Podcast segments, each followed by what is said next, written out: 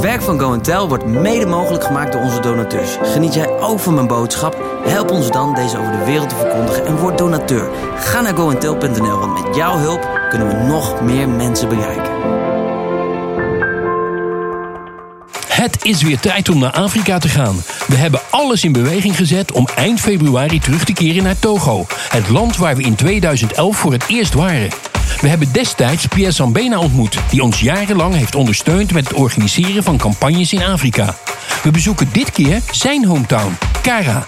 Naast de voorbereiding en organisatie zal ook ons geluidssysteem ingevlogen en vervoerd moeten worden. Om deze campagne opnieuw mogelijk te maken, hebben we jouw steun daarom hard nodig. Ga jij met ons mee door bij te dragen met jouw gift? Dat kan via goentel.nl/slash toko. Ontdek samen met vele anderen de kracht van eenheid en liefde tijdens het paasweekend van doorbrekers Simply Jesus. Te midden van de wereldwijde uitdagingen nodigen we je uit om terug te keren naar de basis van het christelijk geloof. Sluit je aan bij inspirerende sprekers en geniet van passievolle aanbidding met Doorbrekers Worship. Het evenement bestaat uit drie avonden en vindt plaats in de Midden-Nederlandhallen in Barneveld. Breng familie en vrienden mee en reserveer alvast jouw tickets via simplyjesus.nl.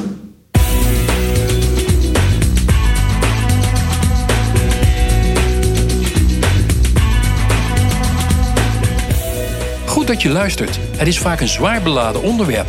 Jouw en mijn zonde. Maar ik beloof dat deze boodschap je helpt om er vanuit een heel ander perspectief naar te kijken. Maak je klaar voor Waarom doe ik wat ik doe?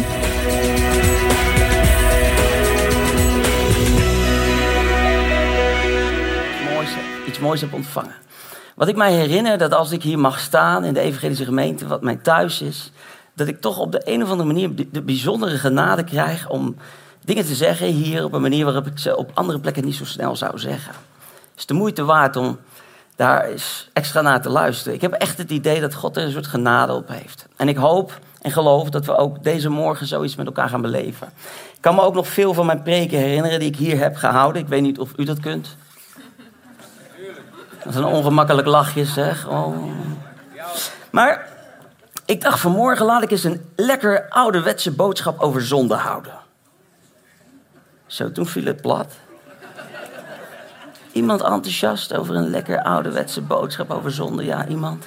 En dan denkt u natuurlijk dat ik vooral ga zeggen, dat moet je niet doen. Nou, dat was het. Zie u volgende week. Dat wordt hem niet. Maar we gaan wel met elkaar spreken over de dingen waar we mee te maken hebben in deze wereld. Waar we mee worstelen. U en ik, wij allebei. Wat ik ga doen, ik ga drie Bijbelgedeeltes lezen. En eh, dat doe ik ook om u mee te nemen in mijn verhaal. Daar ga ik later ook terugkomen. Die hebben allemaal te maken met wat ik ga uitleggen. Zo, ehm, u kunt uw Bijbel erbij pakken als u hem heeft. Als u hem niet heeft, kunt u goed luisteren. Dat kunt u natuurlijk allemaal. Ehm, en we beginnen bij Romeinen 7, vers 15 tot en met 25. Het is een heel bekend stuk van Paulus. En ik denk een stuk waar we ons allemaal in herkennen. Wat ik doe, doorzie ik niet. Want ik doe niet wat ik wil, maar ik doe juist wat ik haat. Iemand wel eens daar geweest? Maar wanneer mijn daden in strijd zijn met mijn wil, dan erken ik dat de wet goed is. Dan ben ik het niet die handelt, maar de zonde die in mij heerst. Immers, ik besef dat in mij, in mijn eigen natuur, het goede niet aanwezig is. Ik wil het goede wel, maar het goede doen, dat, dat kan ik niet. Wat ik verlang te doen, het goede, dat doe ik juist niet, dat laat ik na. Wat ik wil vermijden, het kwade, dat is wat ik doe. Wanneer mijn daden in strijd zijn met mijn wil, ben ik daar niet zelf de oorzaak van, maar de zonde die in mij heerst. Paulus zegt eigenlijk heel mooi, als ik worstel met zonde en als ik mezelf betrap op dingen die ik eigenlijk niet wil, dan bekijk ik dat als iets wat ik niet gedaan heb, maar wat mijn oude natuur is die in beweging is. Hij maakt een soort onderscheid. Dat vind ik heel knap dat hij dat kan. Hij kan het in een hokje stoppen. Dat was ik niet, maar dat was mijn oude natuur. Ik vind dat heel moeilijk. In mijn hoofd loopt alles door elkaar heen. Dus ben ik het nou? Is de Heer het nou? Is mijn oude? Ik weet het allemaal niet zo goed. Maar Paulus kon dat goed scheiden. Ik vind het ook heel knap als iemand dat kan. Dus als je dat kan, heerlijk. Geniet ervan. Ik vind dat wat ingewikkelder. Ehm, maar wanneer mijn daden in strijd zijn met mijn wet, ben ik het niet zelf, maar de oorzaak, maar de zonde die in mij is. Ik ontdek dat in mij de wetmatigheid dat het kwade zich aan mij opdringt. Dus elke keer als ik als, als het goede wil doen, dan, dan is dat kwade aanwezig. Ook al wil ik het goede doen. Maar innerlijk stem ik vol vreugde in met de wet van God. Maar in alles wat ik doe, zie ik die andere wet. En hij voert strijd tegen de wet waarmee ik met mijn verstand instem en maakt van mij een gevangene van de wet van de zonde die in mij leeft. Ik vind dit zo briljant omschreven door de apostel Paulus, die eigenlijk zegt van joh, ik wil zo graag het goede doen, maar juist als ik het goede doe, dan, dan lukt het niet. En juist als ik goede keuzes probeer te maken, dan ga, dan ga ik de andere kant op. En hij omschrijft hij zo heel mooi dat proces. Ik ben zo dankbaar dat hij het gedaan heeft, zodat wij ons allemaal geen losers hoeven te voelen. Er is één iemand die blij is en zo een beetje knikt, voorzichtig. Want de rest die houdt zijn adem in en die denkt, waar gaat die man heen? Blijf bij me. Wie zal mij, ongelukkig mens, dat ben je inmiddels dan natuurlijk, redden uit het bestaan dat beheerst wordt door de dood? God zij gedankte door Jezus Christus, onze Heer. Met mijn verstand onderwerp ik mij aan de wet van God, maar door mijn natuur onderwerp ik mij aan de wet van de zonde. In andere woorden, Paulus maakt een onderscheid. Hij zegt: Van binnen wil ik wel, maar ja, dat lijf van mij dat gaat gewoon soms niet mee. Dat zit in materie waar ik liever niet zou willen dat het in zit. Ik heb echt een heel leuk weekend gehad met Jan-Paul en Wilkin en al, al, al, mijn, mijn vrienden. En dan, dan zijn we ook altijd op het podium elkaar een beetje, uh, weet je wel, de, gek steken en zo. Jan-Paul die vertelde een getuigenis dat hij vroeger vogelaar is geworden. Dat, dat iemand hem een grote Duitse LP had geleend waar hij al de vogelgeluiden op hoorde. En dan werden de vogels in het Duits genoemd.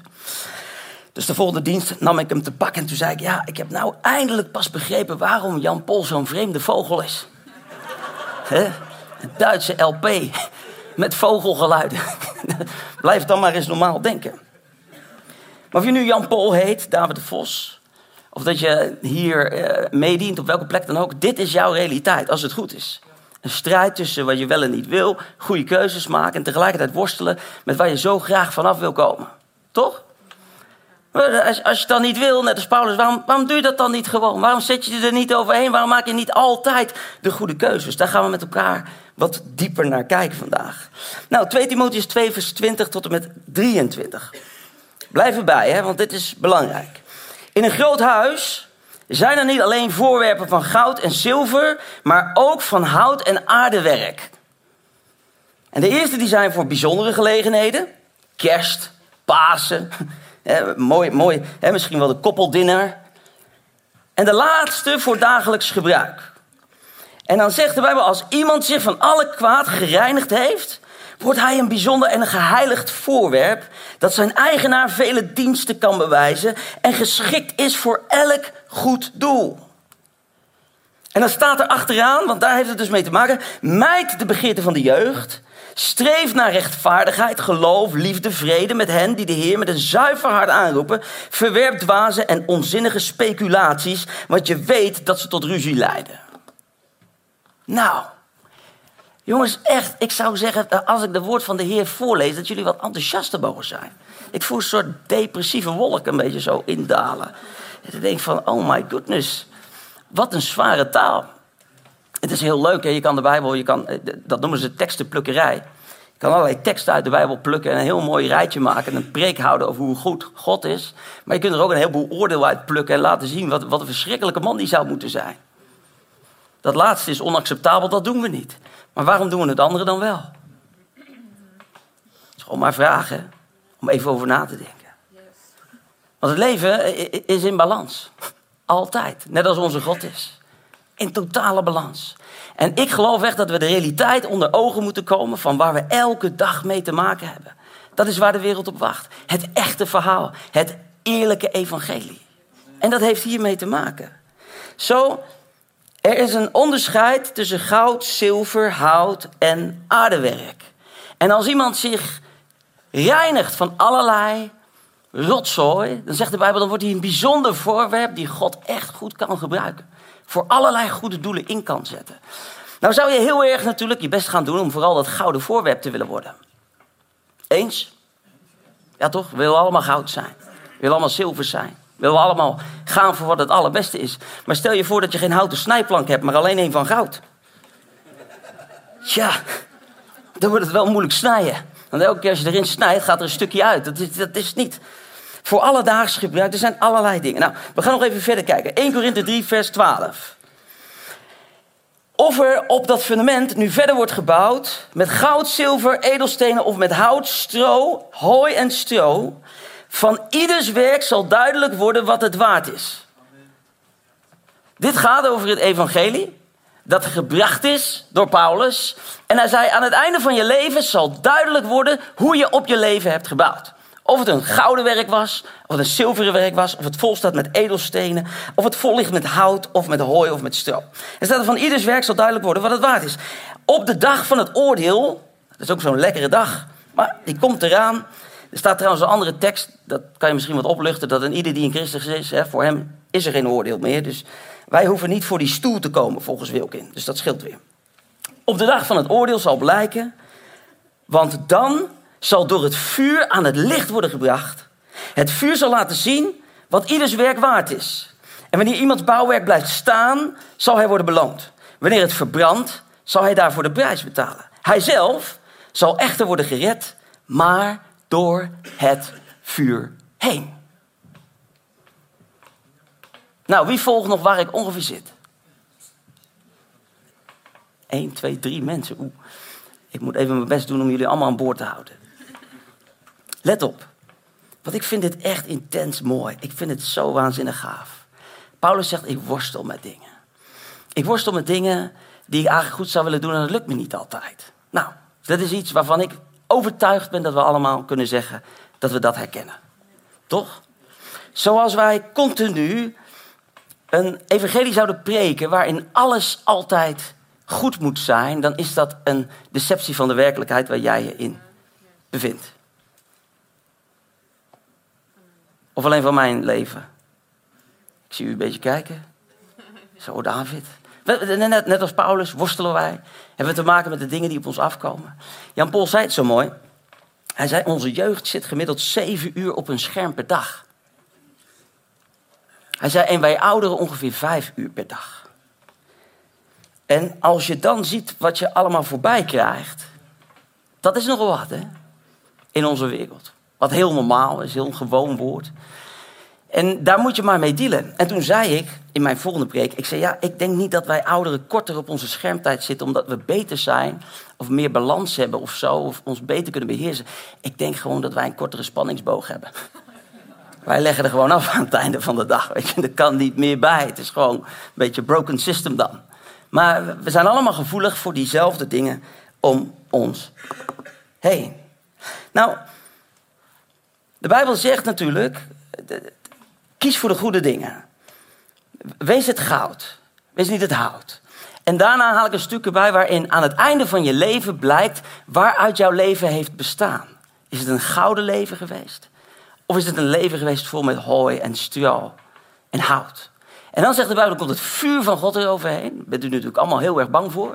Maar er staat gelukkig achteraan hè, dat wanneer het wordt verbrand, dat je de prijs betaalt voor wat je hebt gedaan in je leven. Dus eigenlijk alles wat niets voorstelt, wat oppervlakkig was, wat lucht was, dat wordt verteerd. En wat er overblijft, daar word je voor beloond. Oeh. Nou ja, weet je, de, voor de een die heeft inderdaad misschien wat kolen over voor zijn black bastard. en de ander die heeft goud in handen, zilver in handen, mooie dingen in handen. Nou, het lijkt erop dat de Bijbel zegt: je kunt je leven dus opbouwen in gouden en zilveren en edelstenen belevingen. Of je kunt je leven bouwen met hout, stro en noem maar op. Kun je nog volgen? Toch? En er staat dat hoe je je leven ook bouwt, of je er met hout aankomt of stro aankomt, het vuur gaat er over doorheen, maar jij bent in elk geval gered. Dat staat er. Dus dit gaat niet over mag je wel of niet in de hemel komen. Dit gaat helemaal over dat jij je mooiste leven mag leiden op het moment dat jij kiest om dat te doen. Toch? Bouw met goud, bouw met zilver. Wie kan mij tot hiertoe nog een beetje volgen? Lekker man. Blijf in de buurt. Nou, ouderwetse boodschap over zonde. De definitie van zonde. Wat betekent zonde? De letterlijke betekenis, waarschijnlijk kent u dat allemaal, want u heeft dat al vaker gehoord. Zonde is het missen van je doel. Toch? Dus gewoon aan je doel voorbij gaan. Eén op één met de keeper komen. En toch recht eroverheen schoppen. Dat is een beetje, weet je wel, dat je denkt, oh my goodness. Hoe dan? Maar we doen het allemaal. En sterker nog, je kan niet scoren als je eerst de bal van achteruit naar voren speelt. Je moet opbouwen in je leven. Het kan niet altijd raak zijn. Sterker nog, je moet er omheen, je moet er voorbij, je moet langs je tegenstander, je moet door de poorten van de tegenstander, je moet eigenlijk van alles doen om tot je doel te kunnen komen. En altijd maar scoren is niet het leven wat ik leid. Ik heb hele mooie momenten, momenten om super dankbaar voor te zijn, maar het is wel een struggle om bij dat goal te komen. En als ik ervoor kom, dan is het ook niet altijd raak. Zo, zonde kun je heel zwaar maken door te zeggen, als je in zonde leeft, zijn de gevolgen groot. En dat is ook waar. Maar de gevolgen zijn voor jezelf. En voor jouw kinderen. En voor jouw vrienden. En voor jouw buren. Zo. En wat is in zonde leven? Dat is de hele dag door je doel missen. Dat is dus eigenlijk dat je meedoet aan een voetbalwedstrijd zonder dat je weet dat je meedoet. Dus je, krijgt de bal in je voeten gespeeld en je, je hem gewoon zo over de zijlijn. Antivoetbal noemen ze dat. Mourinho speelt dat geloof ik veel. maar goed, dus even hè, detail. Antivoetbal. En heel veel mensen leven een anti, anti-bestemmingsleven. Die zijn helemaal niet bezig met het doel. Ze, ze, ze leven gewoon dat ze leven. Ze weten niet dat ze in het spel zitten. Als jij de spelregels van het leven niet kent, hoe kun je het spel van het leven dan spelen? Waar gaat het leven over? Wat is het doel van mijn bestaan? Is het dat ik voor God kan komen met een geheiligd en een perfect leven? Dat doel is uit de deur. De dag dat ik geboren was. En God die wist het. Als mijn leven het doel zou zijn dat ik zonder zonde zou leven, had hij mij in de hemel geboren laten worden. Maar dan had ik nooit het engeltje Joyce ontmoet. Ze hadden een ander doel, weet je. Ik wil dat je, dat je dat je een ander. Ik, ik wil dat je dingen leert. Ik wil dat je door dingen heen gaat. God is goed. En in zijn goedheid onthoudt hij ons niet de strijd die we nodig hebben om te komen op de plek waar we moeten zijn. Ik ben zo dankbaar voor elke les die ik geleerd heb. Ik ben zo dankbaar voor ieder moeilijk mens dat op mijn pad heeft gestaan, mij bekritiseerd heeft, mijn spiegel heeft voorgehouden en mijn leven moeilijk en zuur gemaakt heeft. Vandaag zeg ik dankjewel, want het heeft me inzicht gegeven in wie ik mag zijn vandaag. Ik lig er niet onder, een slachtoffer, maar ik verwelkom het in mijn leven omdat ik weet dat het me mooier maakt. Het is de wil van God. Het is het pad van God. De Bijbel zegt zelf: voel je gezegend wanneer er allerlei ellende op je pad komt.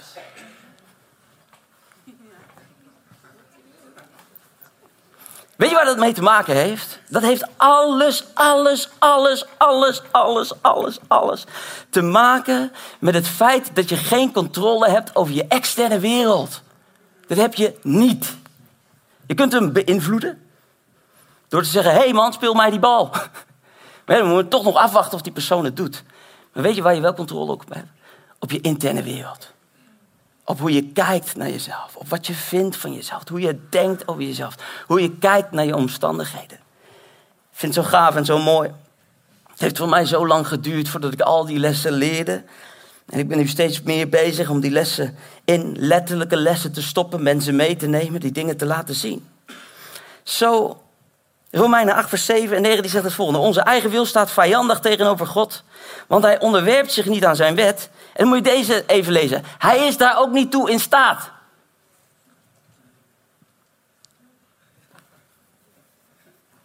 Wie zich door zijn eigen wil laat leiden, kan God niet behagen. Het is moeilijk om God te pleasen. Maar u leeft niet zo. U laat u namelijk leiden door de geest. Want de geest van God woont in u. En iemand die zich niet laat leiden door de geest van God, behoort Christus ook niet toe. Nou, er is een duidelijke strijd gaande tussen verschillende werelden. De wereld van je eigen behoeftes, van je menselijke gewoontes, van de dingen die je doet om een reden. En de wereld van Gods koninkrijk, de manier waarop Hij naar je kijkt, het nieuwe leven. En wij zijn heel goed in onderscheid maken tussen die twee werelden. Dus te zeggen van ja, je moet vooral in de geest leven. We moeten in de geest leven. Van de week zei nog iemand van ja, de, de een die is geroepen om in de geest te bedienen en de andere heeft het wat meer over de ziel. Dus ja, die is daarover geroepen. Maar weet je, we moeten, we moeten elkaar gewoon respecteren. We moeten gewoon zeggen tegen elkaar goed dat jij ermee bezig bent. En jij hebt die kant van de diamant en ik heb die kant van de diamant. En hij heeft die kant van de diamant. Maar weet je waar ik mij steeds meer bewust van word? Mensen die door de fases van het leven al die deeltjes integreren in de persoon die ze nu zijn. Als we het hebben over volwassenheid in Christus. En dat betekent niet dat je een accent kan hebben of een bediening kan hebben, daar heb ik het niet over. Ik heb het over jou als persoon. En het leven biedt zich de mogelijkheid om die dingen elke dag te leren. Ik ga iets tegen je zeggen en misschien is het voor je mindblowing, maar het heeft mij enorm geholpen. Zonde heeft alles te maken met het vervullen van een behoefte. Zo, alles wat zonde is, is een lousy poging om je behoefte te vervullen. Eh, let God op wat ik zeg, niet om je behoefte te doen. Dat is wat anders, hè? Het gaat om je behoefte te vervullen. Nou, welke behoefte heeft een mens dan nodig om te vervullen? Dat is belangrijk om dat te weten. Welke basisbehoefte heeft een mens? En vanuit de menselijke behoeftepsychologie, zo noem je dat ook letterlijk, hebben ze ontdekt dat een mens zes persoonlijke behoeftes heeft. De allereerste is zekerheid. Hij heeft zekerheid nodig. Een baan, inkomen, dak boven zijn hoofd. Zekerheid dat hij geliefd is. Zekerheid dat hij, dat hij weet hoe het zit. En het is grappig, van al deze zes behoeftes ga je ontdekken, als je daar de tijd in steekt, welke voor jou het allerbelangrijkste zijn. En trust me, ze zijn alle zes niet allemaal even geestelijk. Sterker nog, ze zijn gewoon heel menselijk. Je hebt de behoefte om, om zeker te weten wat er komt. De tweede is het tegenovergestelde van zekerheid, dat is variatie. Want ja, stel je voor dat het leven altijd hetzelfde zou zijn. Ja, ook, eh, dat je gewoon niet weet. Dat, dat je, dat het, dan is het gewoon saai, toch? Zo, we hebben avontuur nodig. Er moet wisseling zijn, er moet spanning zijn. Dus variatie, dat is ook een behoefte die mensen hebben. En bij de een staat zekerheid bovenaan. Weet je, de accountant type, weet je wel? Heel berekenend, nadenken of het allemaal. En de ander is een beetje zo'n losse vlodder van avontuur. Risico's nemen. Kan mij het schelen, we zien wel waar het komt. En dan zou je kunnen zeggen, die een zou zeggen, ja, jij bent niet goed bezig. En die ander zegt, ja, jij houdt vast aan je zekerheid. Dus we hebben alle twee uh, dezelfde behoeften, maar we slaan elkaar om de oren omdat we denken dat die een het verkeerd doet en die ander het goed doet. Maar we zijn gewoon anders. Kunnen we nog een beetje volgen? Zo, je kan er van alles invullen. Dus zekerheid, variatie. En dan komt de derde. Weet je wat een mens absoluut nodig heeft in zijn leven? Aanzien.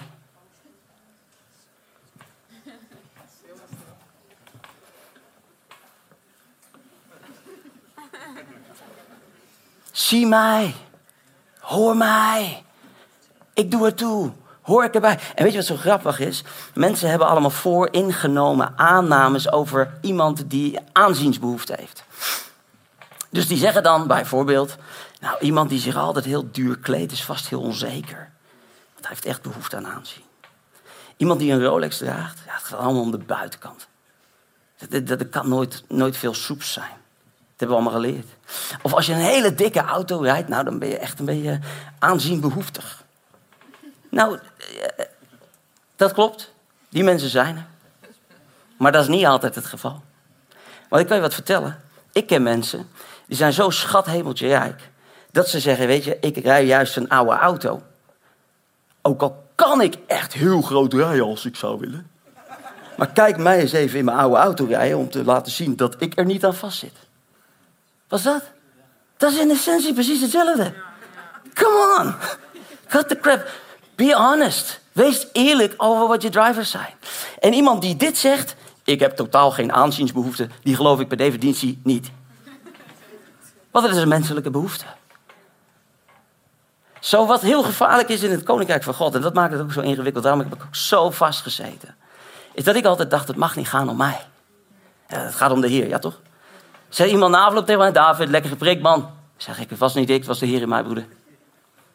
Halleluja. Maar David, dat is toch goed om te erkennen? Ja, absoluut, in je hart. Maar je hoeft het niet te toeteren, vrome tuter. Tuteletut. Ik ben zo absoluut, absoluut vrij. Het maakt me, weet je, ik weet dat hier staan is deels roeping, is deels talent en is deels gewoon omdat ik het goed kan. Zei hij dat nou hardop? Over zichzelf? Ja, lekker man. En weet je wat het leuke is? Je komt in een, in een dimensie waarin je erkent: hé, hey, maar wacht even, dit is gewoon een basisbehoefte ook van mij. En die moet worden vervuld. En dat is ook de reden waarom sommige mensen heel belangrijke posities ambiëren. Ze willen gezien worden. Ze horen erbij. En zolang je het niet erkent, zit het in je schaduw. En weet je, het probleem is met je schaduw? Je schaduw popt altijd op als jij het niet wil. Heb je dat al ontdekt? Zo, je kan maar beter vrienden worden met je schaduw. In plaats van hem wegdrukken. Ik heb altijd geleerd, je moet hem wegdrukken. Want schaduw is zonde. Mijn schaduw wil dingen die niet goed voor me zijn. Dus daar luisteren we niet naar. Die begraven we diep. Die is gestorven in mij. Daar heb ik geen conversatie mee. Daar ren ik voor weg. Ik wil niet weten wat hij zegt. Maar ik zal je wat vertellen. Jouw schaduw laat iets zien over de behoeften die je nodig hebt. Alleen de manier waarop jouw schaduw heeft geleerd om de behoeften te bedienen, is op een ongezonde manier. Zo je moet in gesprek met je schaduw om te weten wat het eigenlijk echt wil. En dan moet je vervolgens een nieuwe route bedenken waarop je het op een gezonde manier kan ontvangen. Dat is het koninkrijk van God.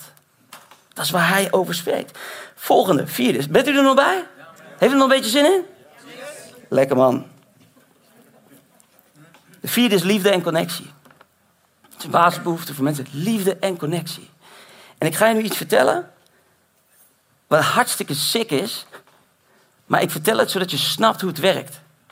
Weet je dat zelfs iemand, een bendelid, bijvoorbeeld in New York, maar ja, we ook in Zeewolde kunnen noemen. Voor, ik weet dat, dat de jeugd hier een keer een akkefietje heeft gehad met een aantal jongens die hier naar voren kwamen. Wat zijn ze naar op zoek? Welke behoefte wordt bediend op het moment dat iemand iemand anders aanvalt en controle neemt? Nou, als we kijken naar de allereerste, zekerheid. Ik wil zeker weten dat ik over jou heersen kan. Kan een stukje macht zijn variatie. Ik heb geen idee hoe die ander gaat reageren als ik hem aanpak. Dus dat is spannend, dat is te gek, weet je wel. En dan hebben we het over aanzien. Op het moment dat ik iemand aan kan en ik pak iemand aan, nou, dan ben ik echt iemand. Dat is ook een behoefte die Bin Laden had toen hij die uh, vliegtuigen richting uh, New York stuurde. Want een kleine jongen moet daar achter gezeten hebben om de wereld op die manier in het verderf te stoppen met maar één roep. Zie mij, hoor mij, erken wie ik ben. Wat denk je dat er nu gebeurt in Israël? is één grote roep op, om erkenning. Het is één grote roep om zie mij, hoor mij, wij doen naartoe, wij mogen meedoen. Waarom erkennen jullie mij niet? En hoe gek het ook klinkt, op het moment dat zo'n bendelid iemand anders bedreigt, dan heeft hij instant een connectie met hem. Want iemand is 100% afhankelijk van wat jij doet op dat moment. Het is een zieke manier, maar het is wel een manier waarop een behoefte van de mens wordt vervuld. Zou je tegen zo'n jongen kunnen zeggen: joh, er zijn wat gezondere manieren om je behoeftes te bedienen? Dit is een overduidelijk voorbeeld, toch? Dus je zou kunnen zeggen: zo'n jongen, zo'n bendelid, hij leeft in zonde. Hij schiet zijn doel voorbij. De manier waarop hij aan zijn behoeftes probeert te voorzien, dat, is nou niet wat we zouden zeggen het plan van de Heer, toch? Dus wat is dan belangrijk? Dat hij snapt hoe hij het wel moet doen. Hé hey man, ik zie jou, ik hoor je, je hoort erbij. God die houdt van je, leer van jezelf houden. Geef jezelf aan andere mensen, doe mee. Je doet het toe. Allemaal van dat soort mooie, positieve dingen. En de laatste twee, en dat zijn eigenlijk de meest geestelijke twee. Een van de drivers, de behoeften van mensen waarom ze dingen doen, is groei. Persoonlijke groei en ontwikkeling. Als iets niet groeit, dan sterft het. Als jij niet meer groeit, dan sterf je. Als je bedrijf niet groeit, dan is het stervende. Als je organisatie niet groeit, dan is het stervende. Is dat altijd verkeerd? Nee.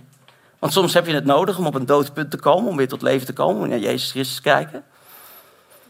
En achteraf kun je hem altijd bedanken. Heer, het was maar goed ook dat u daar niet overheen bloes met, met, met uw zegen. Want nu, nu doe ik eigenlijk de dingen die ik zou moeten doen. Ik heb een geloofsovertuiging die me zo helpt. En dat is alles wat gebeurt in mijn leven, gebeurt voor mij. Omdat God voor me is. Zelfs als de deuren dichtgaan. Er moet een plan zijn. Want hij weet het beter. Dus wat we kunnen doen is voor de voordeur zitten huilen en zeggen: Oh. Maar je kan ook zeggen: Heer, wat doet u? Want er is niets dat u ontgaat. Zo, ik beweeg mee met, met, met wat uw plannen zijn. Zo, vroeger dacht ik altijd, als deuren voor mij open gaan, dan is de Heer voor me. Dan zit hij erachter, dan vindt hij me leuk, dan is hij niet eens met wat ik zeg. Ja, uh, lekker toch? En uh, dan gaat het goed. Maar als deuren dicht gaan, oeh, dat is strijd. En dat is de duivel die probeert me tegen te houden vanuit mijn potentie. Vandaag zeg ik, Heer, als de deur open gaat, dank u wel, ik ga naar binnen. Als u de deur dicht doet, dan is het beter voor mij om daar niet te zijn op dat moment. Weet je hoe lekker ontspannen dat is, man? Het is zo van, alright. Heerlijk. Hey, en de laatste behoefte die de mens heeft, is bijdragen. Dat is ook een geestelijke behoefte. Dat is het punt waarop het niet meer gaat om jou alleen, maar waar je iets doet voor iemand anders. En dat is eerlijk waar de plek, de plek waar de juice of life runt. Dat is waar je echt vervulling vindt. In persoonlijke groei en in bijdragen voor iemand anders. Zo die laatste twee, dat is het mooiste leven wat je leiden kan. Als je zou willen. Als je daarvoor kiest. Ik denk dat dat een beetje een niveautje goud, zilver, edelstenen is. Dat zit daar. Maar een mens moet heel veel stadien voorbij voordat hij dat kan doen vanuit zijn hart. En laat me je waarschuwen. Die plekken kun je nooit bereiken vanuit leegte. Dat is wat ik zie. Want we weten cognitief, dat is de beste plek, dus daarom rennen we erheen. Maar je moet eerst begrijpen wat je in al die andere stadia naar op zoek bent. Want anders hou je ze onbewust allemaal vast. Je moet er naartoe groeien. Dat je iets te geven hebt. Dat je weet dat het leven zoveel meer is om wat jij doet. Dus alles wat een mens doet, dat doet hij om een van deze zes dingen te vervullen. Of je het nou beseft of niet, maar dat is waar we mee bezig zijn. En nou zou ik er eigenlijk nog één categorie aan toe willen vullen, voegen. En dat is namelijk voor de mannen en de vrouwen gods onder ons. De categorie, ik doe het voor de Heer. De driver. Het lastige van die categorie is dat ik zou willen dat die waar was, omdat we het uit de roeping doen. Maar de enige voorwaarde die daaraan vastzit, is dat al die andere zes dan niet mee mogen doen.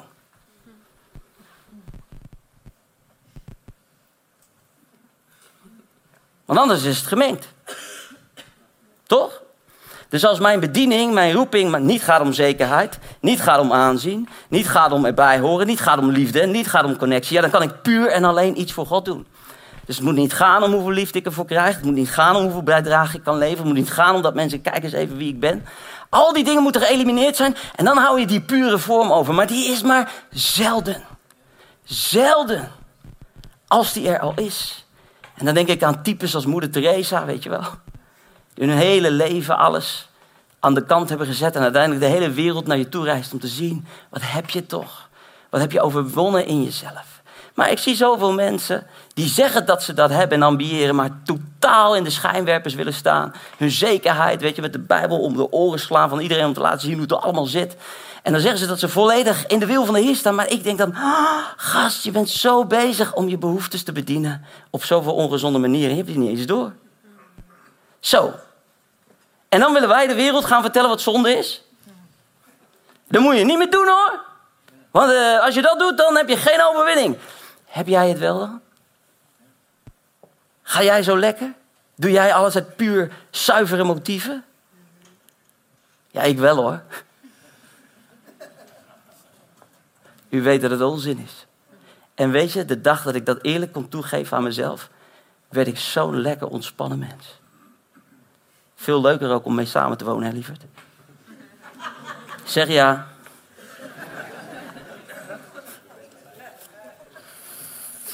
Nou, eh, eh, eh, zo, zo hier. Zijn jullie er nog bij, lieverds? Mag ik nog heel even? Want ik ben er nog niet helemaal. Jammer, hè? Ja, je reageerde hardop. Uh... Nou, luister. Alles wat een mens doet, doet hij om één van deze behoeften te vervullen. Nou leren we over genade. En we leren dat er geen veroordeling is voor wie er in Christus is. Maar ik weet niet hoe het zit met jou, maar ik vind het soms echt verrekte lastig om in de praktijk dan een zonderloos leven te leiden. Het is de worsteling waar Paulus over schrijft. En ik, ik, ik heb in alle, in alle jaren dat ik op het podium sta, heb ik ook zoveel gezien. Sommige mensen denken, gast, je bent nog maar 40, weet je, wat heb jij nou gezien? En vergeet je, ik, ik begon al te breken toen ik 16 was. Ik heb 24 jaar mensen geobserveerd, mijn eigen leven geobserveerd. En weet je wat ik het allerfrustrerendste vond van al die dingen?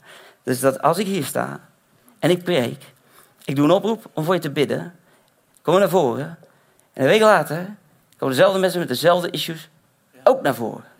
En een maand later weer. En weer een maand later weer. En een jaar later weer. En dertig jaar later nog steeds. En dan denk ik, gast, of wat God zegt klopt niet.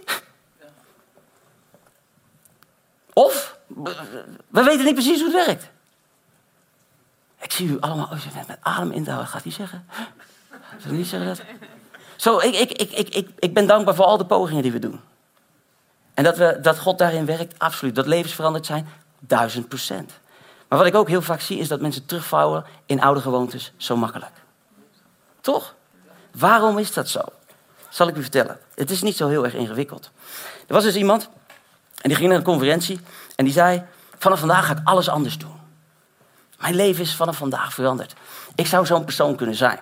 Dat was op Soul Survivor, weet je wel. Geef maar hart aan de Heer. Baan 7. Tegenwoordig kun je helemaal naar de andere kant van de wereld, weet je. Ga naar Toronto, ga je naar Battle. Wij hebben al die waves gehad, ook in de oude kerk. Uh, Morningstar, Pensacola, maakte, dan was dit het, dan was dat. Dan gingen we soken, dan gingen we, gingen van alles doen. Maar vanaf vandaag wordt alles anders. Glorie, halleluja.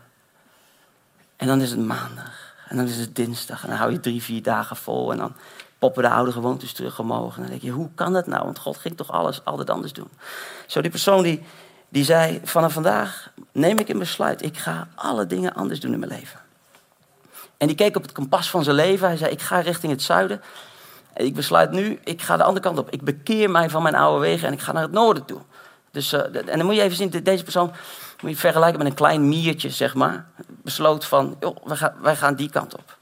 Maar wat het miertje zich niet beseft, is dat ze naar het noorden toe wandelt, terwijl ze bovenop een olifant staat die naar het zuiden toe dendert. Wat is dat? Dat is het verschil tussen je bewuste en je onderbewuste brein.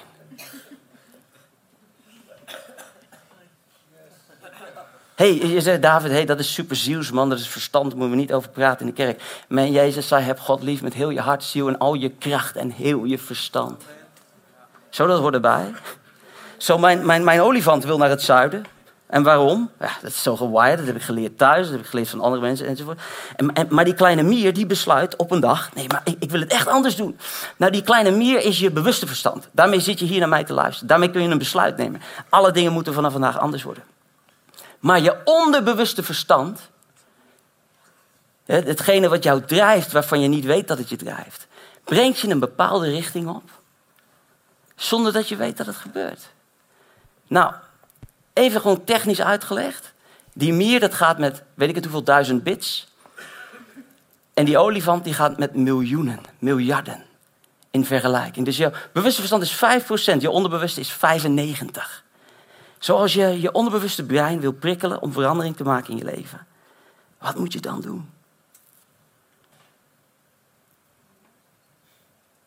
Want als we zondige gewoontes hebben, waar zijn we dan mee bezig?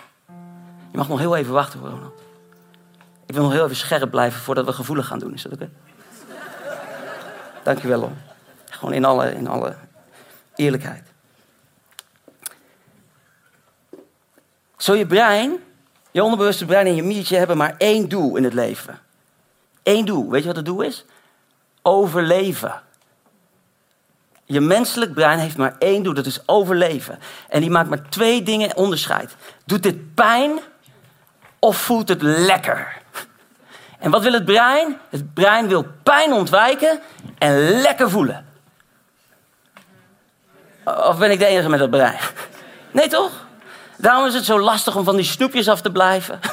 Daarom is het zo lastig om van allerlei leuke dingen. Daarom raken zoveel mensen verslingerd aan alcohol, aan drugs, omdat het even lekker, even lekker voelt. Maar ja, de kater die komt pas later.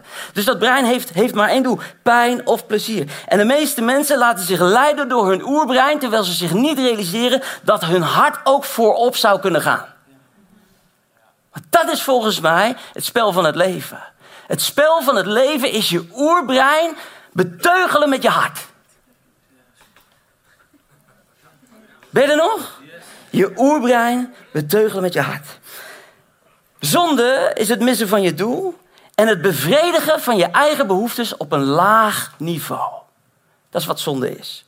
Nou, ik ga nu vier dingen zeggen. En dan moet ik even goed kijken. Ja, daarna kunnen we wel richting de piano gaan. Maar heel even, Ronald.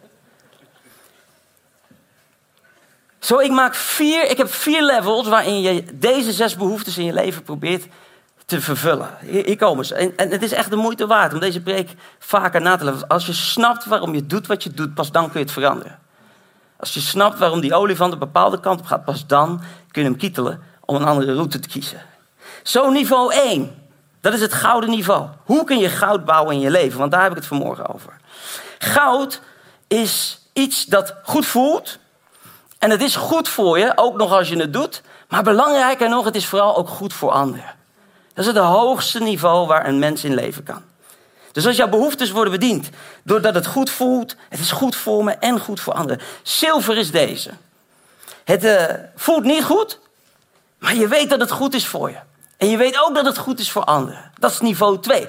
Dus dat is uh, sporten en zo. Het voelt even niet goed, maar je weet dat het goed is. Je weet ook dat het goed is voor anderen. Want ja, je blijft wat langer in leven waarschijnlijk. Je hebt wat meer beweging. Dat is ook goed voor de mensen om je heen. Dus dat is een beetje dat. Dan gaan we richting hout. Dat is niveau 3. Zijn je er klaar voor? Hout is, het voelt wel goed, maar het is eigenlijk niet zo goed voor je. En het is ook niet goed voor anderen. Dat is hout. Dus je ziet, we gaan van niveau 1, 2, nu gaan we naar 3, naar hout. Dan kom je op het niveau van zonde. Voelt lekker, maar het is niet best voor je. Niet voor jou, niet voor de mensen om je heen. En dan gaan we naar niveau 4, dat is stroom. Het voelt niet goed, het is niet goed en het is niet goed voor anderen. Het is niet goed voor jou en het is niet goed voor mijn omgeving. Dat is level 3 en 4 van zonde. Nou, de meeste mensen, geloof het of niet, leven hun hele leven lang in level 3 en level 4. En ze nemen genoegen met het bedienen van hun eigen behoeften met een lage kwaliteit van leven. En weet je wat het lastige is? Als we dan als kerk alleen het antwoord hebben en zeggen: Moet je niet doen, joh. Zie je volgende week. Dan is dat niet genoeg. Weet je wat belangrijk is? We moeten horen wat moeten we wel doen. Wat moeten we dan wel doen? Iemand zou de suggestie kunnen wekken en nu mag de piano erin komen. Iemand zou de suggestie kunnen wekken. David, we moeten met elkaar in een eigen community gaan wonen. Totaal afgesloten van de wereld. Waar we geen TikTok hebben en Instagram. We beginnen onze eigen christelijke social media. Waar alleen maar bijbelteksten en bikinis op mogen. Geen blote borsten. Want dat is van de wereld. Dat kan niet waar zijn. Maar of je het nou wil of niet. Jij en je kinderen gaan blote borsten zien met alle gevolgen en gevoelens die dat met zich meebrengt.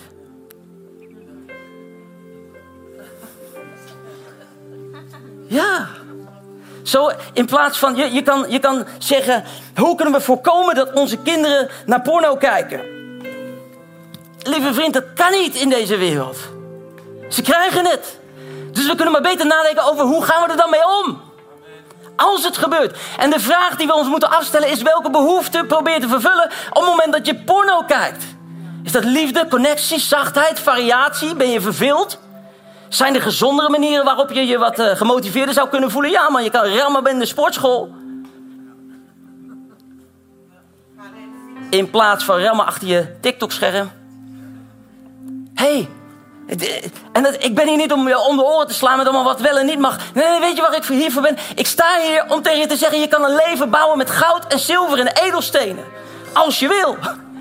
En, en, en wij hebben gelukkig al geleerd vanuit de Bijbel dat het God niet gaat omdat je hem hoeft te pleasen. Hij wist waar hij in begon toen hij de wereld maakte. Hij kende de uitdagingen die jij en ik zouden krijgen. En hij stuurde zijn zoon om ons te verlossen van de zonde van de wereld. En vervolgens zegt hij: maak nou de keuzes waar je recht en sterk mee staat. So we gotta learn. Wij als kerk, en ik weet niet hoe het zit met u, maar wij als kerk, dan praat ik niet alleen over de EGZ, maar ik praat over landelijk breed. Wij moeten antwoorden hebben voor de wereld waarin de wereld vandaag de dag leeft. En we moeten uit onze geestelijke bubbel breken, waar wij alleen maar zweven op een, op een wolkje en de mensen ons niet meer kunnen bereiken, want we moeten ze vertellen wat ze moeten doen. Uh, u zit me aan te kijken en zegt, dit raakt je echt, hè? Ja, raakt me echt. Maar u kijkt me ook aan als van ja, hoe gaan we dit dan oplossen, vriend? Weet je waar ik voor pleit? Een eerlijke kerk.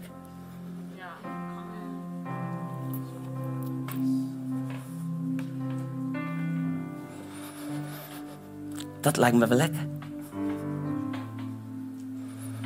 Waar we niet schone schijn hoeven te houden, maar waar we eerlijk zijn over hoe we onze behoeftes vervullen. Waar we eerlijk zijn over de worstelingen die we hebben. En weet je, er zijn neutrale manieren waarop je je behoeftes kunt bedienen. Je kunt lekker voor variatie op de bank liggen, tv kijken. Dat is heerlijk, weet je wel, doe je ding. Maar er zijn ook dingen die roven. Die roven in jouw leven. Die roven in de levens van je kinderen. Die roven in de levens van je vrienden. En dan zegt God, joh, als jij aan het einde met stro en hooi over wil blijven, prima. Maar je zou ook kunnen kiezen voor een gouden leven. Een leven met een gouden randje. En wat is een leven met een gouden randje? Een leven met een gouden randje is iemand die kiest om die behoeftes na te gaan. Eerlijk te zijn naar zichzelf en te zeggen, welke dingen ben ik mee bezig? Om te vervullen in mijn eigen hart. Dit heeft, deze basis heeft mijn leven veranderd. Op de kop gezet. Omdat ik ineens snapte wat ik aan het doen was. En als ik Paulus zo lees, dan denk ik, ja, dat is waarschijnlijk iets wat nooit verandert. Dat is een gevecht tussen mijn mens zijn en tussen wat God heeft bedacht voor mij.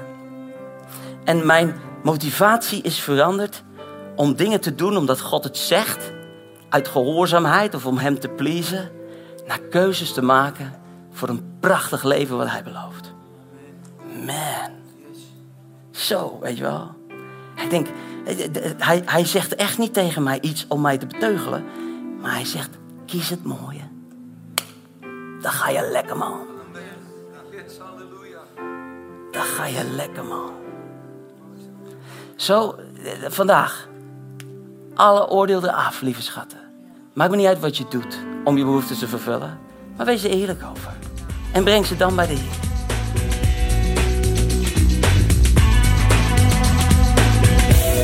Dat was hem alweer. Waarom doe ik wat ik doe? We horen graag van je. Stuur je reactie naar info@goentel.nl. Check ook de Simply Jesus app en volg ons via de socials. Zo blijf je altijd op de hoogte, want de boodschap zegt alles.